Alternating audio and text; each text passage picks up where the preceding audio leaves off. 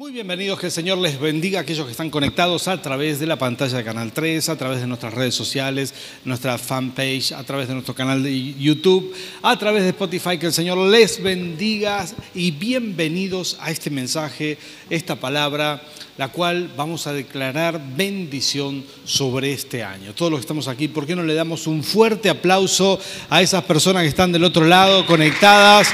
Que el Señor les bendiga. Bienvenidos a esta reunión. Y bienvenidos todos nosotros que estamos aquí también. Que el Señor nos bendiga a todos. Amén. ¿Habrá alguien aquí con hambre y sed de la palabra del Señor? Amén. Qué bueno. Queremos comenzar este mensaje. Tengo una palabra del Señor que Dios me habló ya muy fuertemente para este año. ¿sí?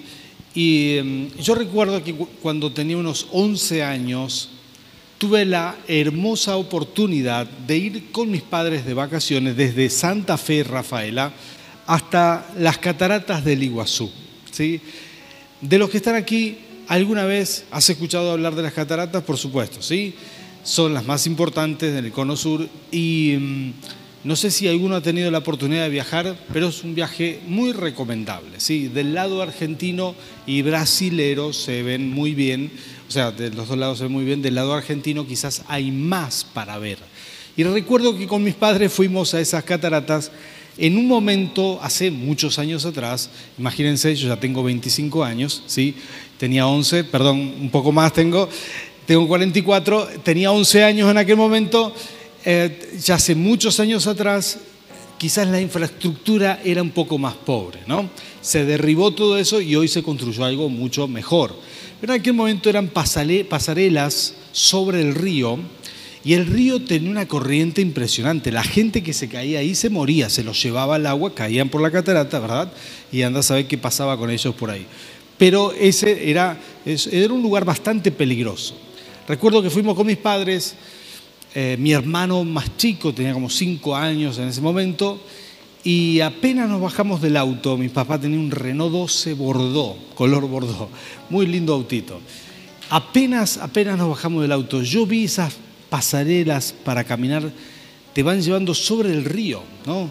Y ves el paisaje, en ese momento era así, tenías un acceso directo al río, estaba un metro tuyo, y pasaba el agua ahí a una velocidad impresionante, terminaba cayendo en las cataratas por allá. Y esas eran dos kilómetros y medio de caminata por esas pasarelas. Y apenas yo vi eso, salí corriendo del auto y me fui a las pasarelas esas. ¿Saben lo que hice? Me paré en la, en la, barrera esa protectora, me paré y me colgué así para ver el agua más de cerca, ¿verdad? Que esto tiene mucha lógica para un niño de 11 años. Y mi madre gritó fuertísimo, dijo, Juan Manuel, vení para acá. ¿Sí? ¿Cuántas madres entienden de qué estoy hablando? Así que salió corriendo mi madre, que no corría mucho, pero ese día era flash. ¿sí? Llegó hasta donde yo estaba y me agarró así, ta, acá, ¿sí? como si fuera un grillete. Puso su mano acá y no me soltó más. ¿sí? Yo le decía, papá, habla con mamá, y yo iba a los tirones, ¿sí? Y mi papá me decía, lo siento, yo no puedo hacer nada. Así que estaba yo de un lado y mi hermano, que no tenía nada que ver, pobre, pero lo agarró con la otra mano. Y así caminamos los dos kilómetros y medio, así por la pasarela, hasta que salimos, no nos soltó. Yo podía ir en el auto viendo que a mi madre no le faltaba ninguno de los cinco dedos, pues tiene las marcas acá, ¿sí? claritas, claritas, porque ella no me soltó en ningún momento. Y aunque los lugares eran peligrosos para algún niño que se escapara. Nunca, nunca yo pasé peligro, porque mi mamá tenía una fuerza en ese momento impresionante. Y por más que intenté muchas veces decir, bueno, mamá, ya soltame, soltame, jamás me soltó. ¿no? En todo el camino, en todo el trayecto, hasta que llegamos de nuevo al auto, me dijo, ahora sí te voy a soltar, claro, estábamos dentro del auto, y, y ahí pude ser libre. Pero yo creo que este año será un año de protección divina. ¿sí? El Señor te tomará de su mano, ¿sí? con su mano, te va a apretar y no te va a soltar. Podrá parecer que vas a pasar por peligros, hasta intentarás soltarte de la mano del Señor en algún momento, jamás te va a soltar. El Señor te va a bendecir durante todo el año. ¿Cuántos toman esta palabra? Eso es lo que el Señor me ha mostrado. El Señor te va a bendecir como ha bendecido a gente que transitó por mucho peligro a lo largo de la historia de la humanidad, a lo largo de todos los personajes bíblicos. Vas a encontrar cómo Dios tomó con su mano a muchas personas que son fieles, ¿sí? como la gente linda que se congrega acá en Jesucristo Plenitud de Vida. Ahí pueden decir amén, ¿verdad? Antes que me preocupen. Y es que así Dios te toma y no te suelta, te bendice, te cubre. Y yo quiero compartirte hoy la historia de Daniel, quien fue llevado cautivo cuando era joven y fue llevado a, Babilonia, ¿sí? después se convirtió en Persia, pero, pero él fue llevado cautivo, eh, Daniel vivió los cambios de reinado y fue llevado cautivo, pero jamás, jamás, jamás, jamás Dios le soltó la mano, jamás. ¿eh? Pasó un montón de cosas, ni a él ni a, los amigos que iban con él. Jamás Dios lo soltó. Pasaron por situaciones, pasaron por, por sendas muy, muy oscuras, pasaron por situaciones de muerte. Dios nunca le soltó la mano. Pasaron por situaciones de opresión, Dios estuvo con ellos. Y al final, yo quiero leerte unos versículos que son impresionantes. Voy a leerte Daniel capítulo 6, versículos del 25 al 27, para que vos veas algo más allá del cuidado de Dios, porque Dios te va a cuidar, Dios te va a prosperar, en este año Dios te va a bendecir, sobre todo el cuidado de Dios, el cuidado sobre tu salud, el cuidado sobre tu vida financiera, el reposicionamiento que Dios va a hacer este año y todas las cosas que sentimos en el Espíritu que se vienen, tienen un propósito. ¿sí? Y acá yo, en este capítulo de Daniel, voy a mostrarte algunas cosas de las cuales Dios, me habló que van a hacerse nuevamente este año con aquellos que tomen esta palabra. Lo curioso es que estaba escuchando algunas profecías para este año, escuché la palabra profética de Ronnie Chávez y habla de reposicionamiento, habla de que Dios va a bendecirnos, que no necesita de los gobernantes de nuestra nación, para aquellos que ven desde Argentina, no necesita de los gobernantes para bendecirte, ¿sí? porque Dios, Dios tiene poder aún por encima de cualquier circunstancia. ¿Cuántos dicen amén a esto? ¿sí? Acá viene, esto es, esto es Daniel capítulo 6, versículo 25. Dice más tarde, el rey Darío firmó este decreto a todos los pueblos, naciones y lenguas de este mundo, paz y prosperidad para todos. ¿sí? He decretado que en todo lugar de mi reino la gente, escuchen esto, adore y honre al Dios de Daniel, porque Él es Dios vivo y permanece para siempre. Su reino jamás será destruido y sus dominios jamás tendrán fin. Él rescata y salva, hace prodigios en el cielo y maravillas en la tierra. Ha salvado a Daniel de las garras de los leones. ¿sí? ¿Cuántos se acuerdan esta historia donde meten a Daniel en el foso de los leones? ¿sí? Una historia maravillosa, algunos de ustedes la han escuchado desde niños, cuando venían a las escuelitas bíblicas. Algunos de los que están aquí venían una escuela, tenía, tuvo escuelita bíblica. Se levánteme la mano, ¿sí? Acá tenemos algunos. Miren qué bueno. ¿Cuántas veces te han enseñado de Daniel en el foso de los leones? Una historia maravillosa, realmente muy enriquecedora. Y esta historia, esta historia lo que tiene es que cuando uno lo, aprende desde niño, lo ves desde un enfoque. Pero ahora que estamos, que somos adultos, llenos del Espíritu, aplicamos esta historia a los tiempos actuales y, con la revelación que Dios nos trae en este momento. Lo que Dios hizo a través de Daniel es que en Persia, mira, cuando yo estaba orando por esta palabra, me imaginaba, eh, creo que el Espíritu me llevaba a los tiempos de, aquel momento en la ciudad de Persia, ¿sí? en el reino de Persa, en realidad, en el reino persa, ustedes saben, hoy es Irán, es imposible predicar el Evangelio en Irán, ¿sí? te matarían por hablar de Cristo. Y en aquel momento, en aquella generación, se logró algo maravilloso. Todas las personas adoraban a Dios había libertad para predicar. Toda la ciudad, todo el imperio persa, ¿sí? todo el imperio podía hablar del Señor. De hecho, los, los sabios de ese momento, los zarautristas, aprendieron acerca del Mesías y siguieron las profecías de Daniel a tal punto que se convirtieron en estos reyes sabios, ¿sí? Reyes, le decimos reyes magos nosotros, los que vinieron del oriente a ver al niño Jesús que había nacido. Ellos estaban, eran herederos de todas estas promesas. 400 años después que Daniel le decían a Dios, Dios, y todavía nosotros creemos en estas profecías, creemos en esto que se nos fue enseñado, danos una señal. ¿Cuándo, dónde van a ser el Mesías? Y Dios les mandó una estrella que los guió, les mandó un astro al cual pudieron seguir y encontraron al niño envuelto en pañales como registran las escrituras. ¿no? Todo esto pasó en Persia. ¿sí? Este era el, corazón del mundo en aquel momento.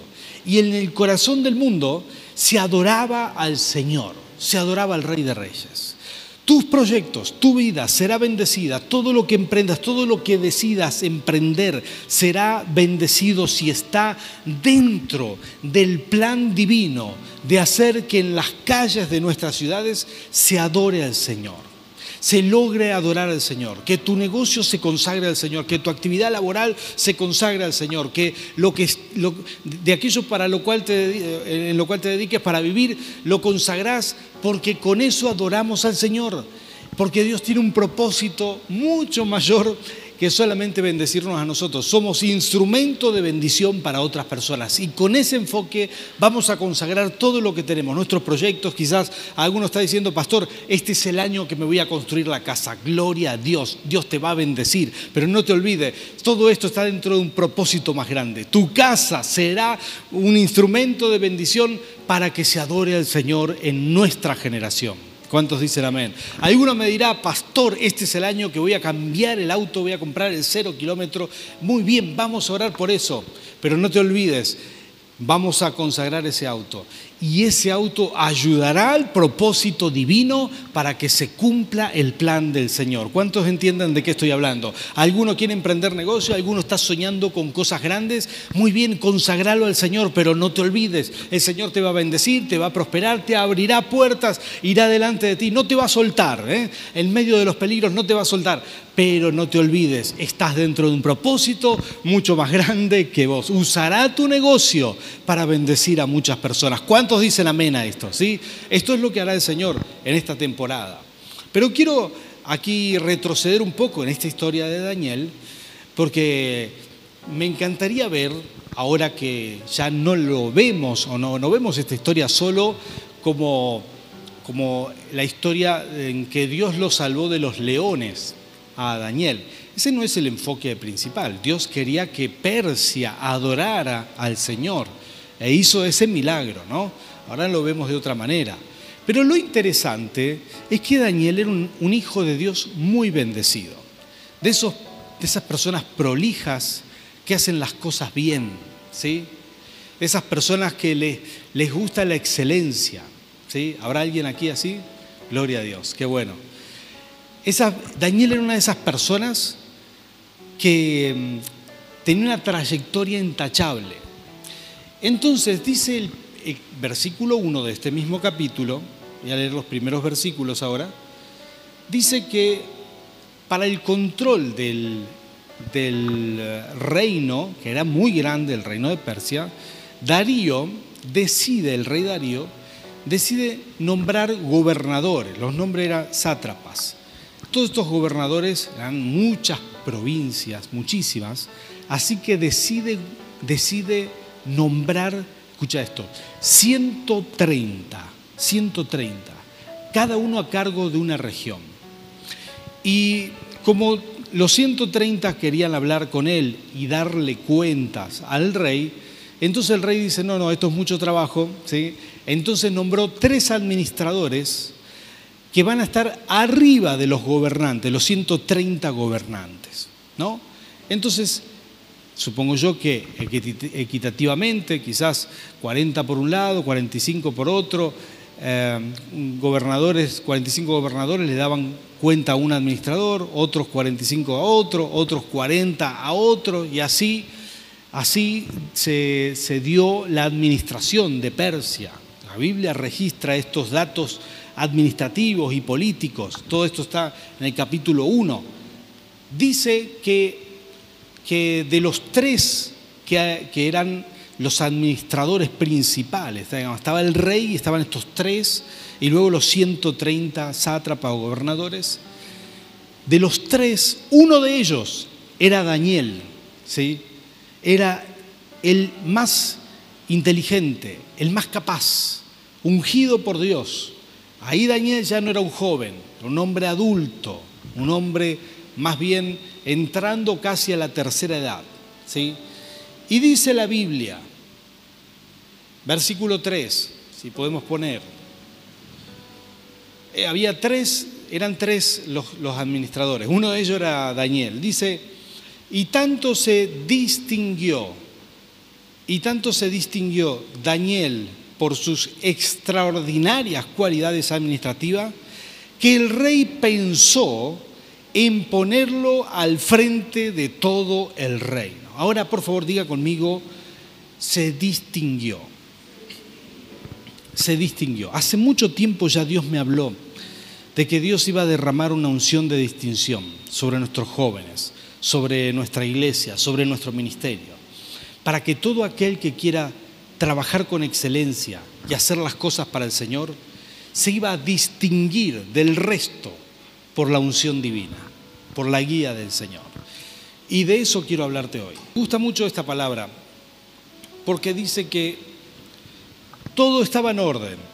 Darío había, había decidido organizar el reino de esta manera.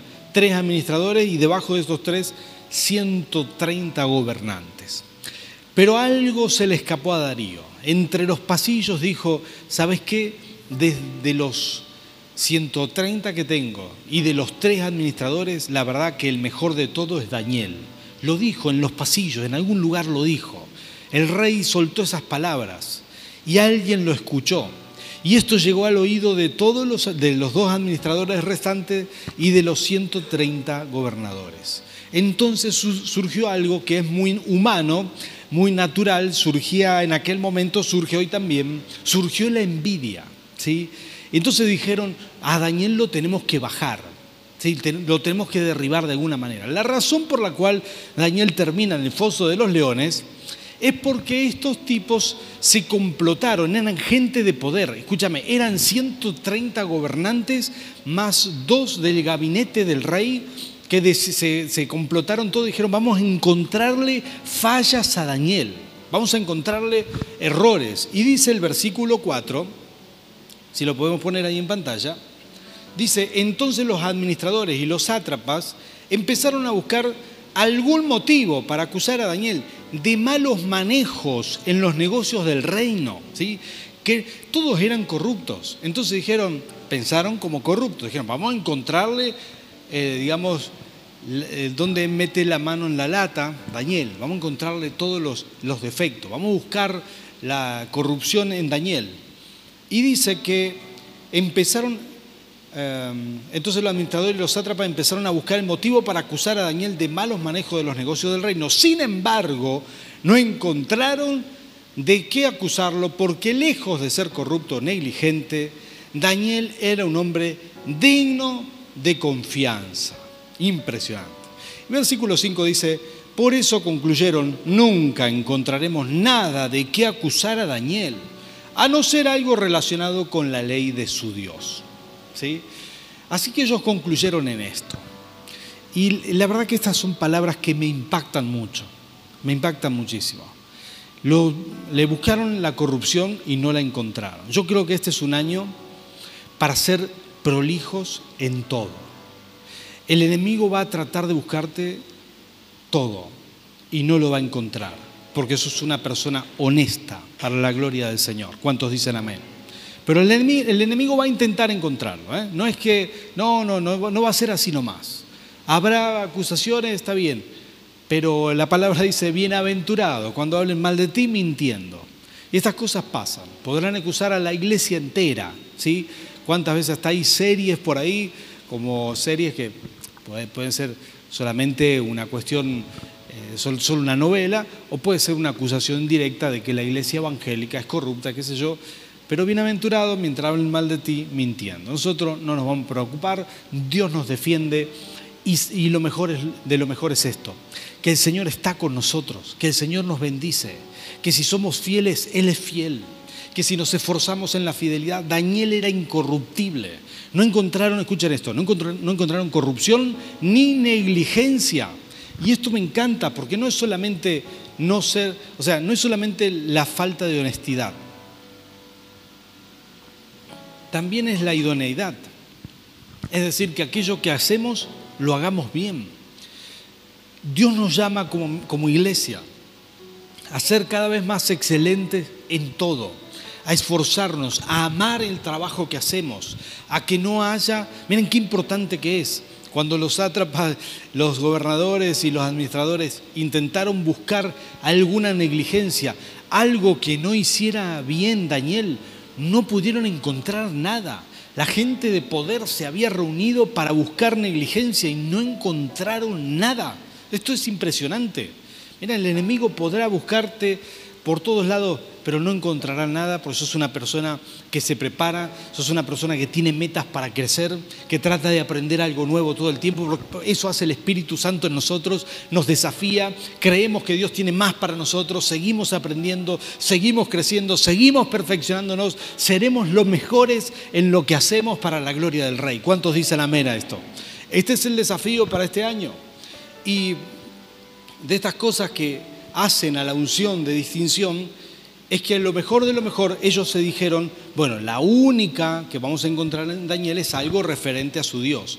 Entonces le buscaron la vuelta legal para hacerle firmar al rey un falso edicto en donde tenían que adorar solamente al rey Darío por 30 días seguidos y cualquiera que no lo hiciera lo tiraran al foso de los leones. Y recién ahí con eso engancharon a Daniel, porque acá viene el, el punto quizás clímax de este mensaje, es porque Daniel tenía un pacto tan fuerte con Dios, tan fuerte, tan fuerte, que no importa, él tenía muy, muy en claro su escalafón de valores. El Señor está primero, no era el reino, no era lo que, las, digamos, las responsabilidades que le habían dado, lo primero era el Señor.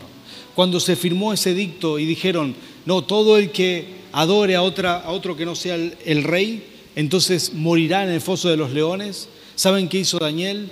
Dijo, no, voy a hacer lo que hice toda la vida. Dice la palabra del Señor que acostumbraba a orar tres veces al día. Así que hizo lo de siempre, se subió a su aposento alto, ya todos los estaban esperando, lo estaban espiando a Daniel de otros lugares, ¿sí? porque es difícil espiarlo en, un primer piso, ¿sí? así que seguramente se pararon en otras azoteas, había gente, había testigos ya preparados, que todos sabían una cosa, sabían que Daniel oraba al rey. Mira, si el enemigo te va a atrapar en algo, si el enemigo te va a acusar de algo, que sean de este tipo de cosas que te acusen porque sos una persona que ora mucho, que ora, hay gente que me dice, no, vos te la pasás haciendo cosas para Dios y, lo otro que, y lo otro que, lo principal es, el Señor. Y me encanta esto. Si el enemigo te va a acusar de algo, que te acusen de que ayunás mucho, de que orás mucho, que adorás mucho, esas son acusaciones que no serán sostenibles. Y esas son acusaciones las cuales Dios te va a defender para la gloria de su nombre. ¿Cuántos dicen amén a esto? Así que eso hicieron con Daniel. Daniel solamente abrió la ventana que miraba a Jerusalén y dijo, acá estoy Señor, clavó las rodillas, ¿sí? y empezó a adorar a Dios, a orar como lo hizo siempre y ahí lo atraparon. Dijeron, así que estás orando, lo metieron al foso de los leones, ustedes saben la historia, ningún león ese día tenía hambre, ya habían desayunado, no, estoy bromeando, vino un ángel ahí, les cerró la boca a los leones, y esto es muy interesante, muy simbólico, ¿no? No, no hubo un león que pudiera morderlo o darle un garrazo, simplemente se mantuvieron a la distancia. Y cuando Darío se enteró de esto, Darío lo amaba, el rey lo tenía en alta estima, Daniel. Dice que esa noche no comió ni hizo fiesta. Y lo que hizo fue lo siguiente, dijo, eh, bueno, que Dios te salve. Al día siguiente fue y de lejos gritó, Darío el rey, dijo, Daniel, ¿te ha salvado tu Dios? Y Daniel de adentro gritó, sí, Darío, acá estoy, yo no hice nada injusto. Y entonces el rey se fascinó. La cuestión por la cual Darío firmó ese dicto y dijo, todos en Persia van a adorar al Señor, fue por este semejante milagro por esta unción de distinción sobre Daniel, por este cuidado que Dios tenía sobre sus hijos, sobre su hijo Daniel, porque él era fiel, porque se esforzaba en ser bueno y no, y no negligente, porque se esforzaba en ser fiel y no corrupto. Y este es el llamado que tenemos. Nuestros negocios van a funcionar, nuestra, nuestro emprendimiento van a andar bien. Todo lo que querramos hacer tendrá el respaldo divino porque nos esforzamos en hacer las cosas bien. Este será un año muy bendecido, será un año que para la gloria del Señor podremos manifestar su reino en las calles. Pero es importante consagrar el año y decir, Señor, aquí estoy. Yo quiero esa unción de distinción, quiero ese respaldo divino. Necesito ser, esforzarme en todo. ¿Cuáles son tus metas para este año? ¿Estás planificando crecer? ¿Estás planificando emprender? ¿Estás, ¿Tenés una lista de cosas eh, las cuales vas a aprender este año? ¿Tenés objetivos personales? objetivos materiales, financieros, tenés metas de salud y cuidado de tu cuerpo. ¿Habrá alguien que tenga metas para este año de ese tipo? Pues yo las tengo, las escribí. Dije, Señor, este año voy a lograr esto voy a cuidar mi salud, voy a, en tu nombre voy a trabajar estos aspectos para, para estar cada vez mejor. ¿Alguien aquí tiene metas que tienen que ver con, con su negocio? ¿Sí? ¿Alguien va a emprender? Porque el Señor te va a respaldar, ¿sí? El Señor te va a ungir. Y yo quiero que hagamos esto hoy, ¿sí? Vamos a hacer esta oración de bendición. Voy a pedir al, no sé si disponemos de otro micrófono para mi esposa, y voy a pedir a mi esposa que suba por aquí. Vamos a orar juntos. Y todos los que estamos presentes y todos los que están en línea pueden hacer esta oración con nosotros. Vamos a consagrar este año al Señor. Esas metas, esos proyectos, esos negocios que Dios te va a dar, esas compras que vas a hacer hoy, las ponemos en las manos del Señor. Vamos a proclamar que el Rey de Reyes nos va a bendecir y nos irá muy bien. Y así como Daniel Así como Daniel en el foso de los leones, así como mi madre me llevó del brazo sin soltarme, así Dios nos va a cuidar, estará con nosotros, nos va a bendecir y hará que todo prospere para la gloria de su nombre. ¿Cuántos dicen amén? Adelante, Nerina. Vamos a orar juntos. Le voy a invitar a todos que se pongan de pie, por favor.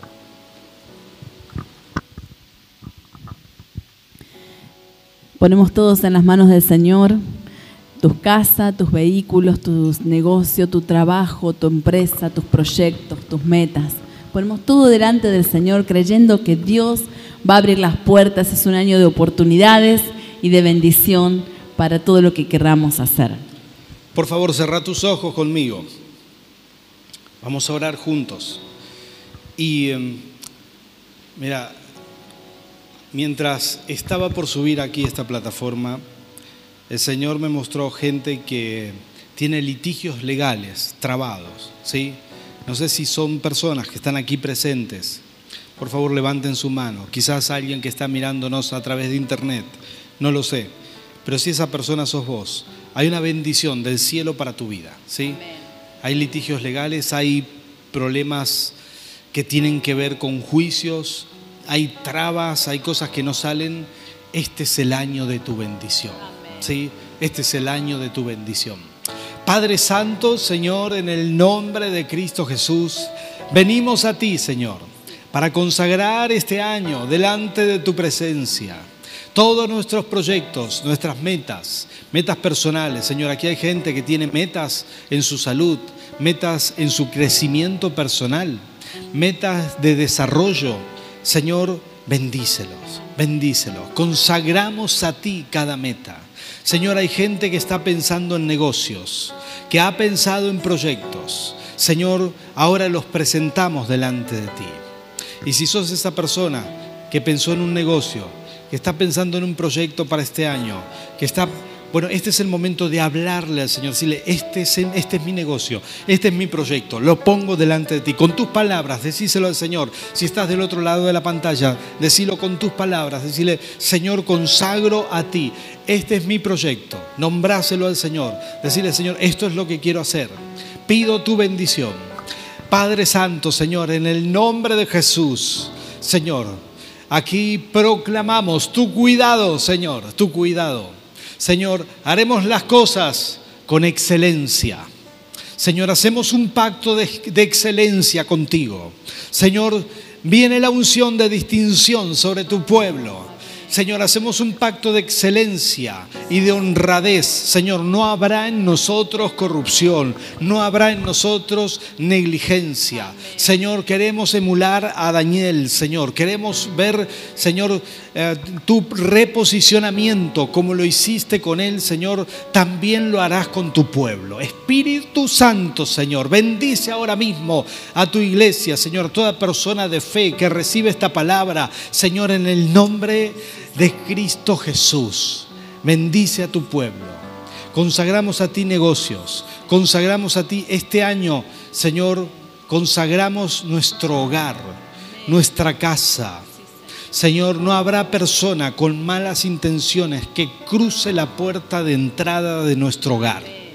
Señor, tú nos proteges como a Daniel en el foso de los leones. Tú nos cuidas, tú le cierras la boca al enemigo. Señor, en el nombre de Cristo Jesús, Espíritu Santo, consagramos nuestros hogares. Señor, Proclamo sobre tus hijos que tienen sus manos levantadas, Señor, que todo diseño de las tinieblas con robo, hurto, Señor, en tu nombre, sobre el hogar, sobre sus inmuebles, Señor, sobre sus, sus objetos, sus muebles, sobre sus vehículos, todo intento de robo, hurto, daño, accidente, Padre, es cancelado en el nombre de Jesús. Proclamamos un año bendecido en tu nombre, Señor proclamamos un año bendecido. Señor, aún los que tengan cosechas, aquellos que tienen que cosechar en los meses siguientes, en febrero, en marzo, proclamamos tu cuidado y tu bendición. No caerá piedra sobre los hijos tuyos, Señor, en el nombre de Jesús no caerá piedra. Señor, aquellos que nos ven de otros lugares, que tienen sus cosechas por levantar, Señor, caerá la lluvia, la lluvia temprana y la lluvia tardía, la que hace posible los grandes dividendos. Señor, en el nombre de Cristo Jesús, soltamos palabras de bendición. Creemos en ti, confiamos en ti. Y aquí están nuestras vidas para renovar nuestro pacto contigo, para decirte una vez más que somos tus hijos, que caminaremos este año, transitaremos este año tomados de tu mano, Señor, bajo tu cuidado, en el nombre de Jesús. Gracias, Rey, en tu nombre, Señor. Consagramos este año para la gloria de tu nombre. Amén y amén. Gloria a Dios. Dale ese aplauso al Rey. Proclamamos un año bendecido, prosperado, entregado todo en sus manos, así que creemos que el respaldo de Dios estará sobre cada una de nuestras vidas. Así es, saludamos a los que están conectados, que el Señor